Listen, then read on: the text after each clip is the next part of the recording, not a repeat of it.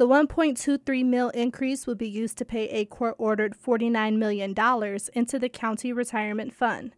Evans spokesperson Lloyd Jackson says another option would be to pull money from the delinquent revolving tax fund, but that could prolong the county executive's recovery plan. It also actually uh, is an issue with the jail site as well because as the CEO looks for ways to solve the jail site issue, uh, it's uh, the county's ability to borrow money is tied to the county's financial health. Several Wayne County commissioners are opposed to the millage increase.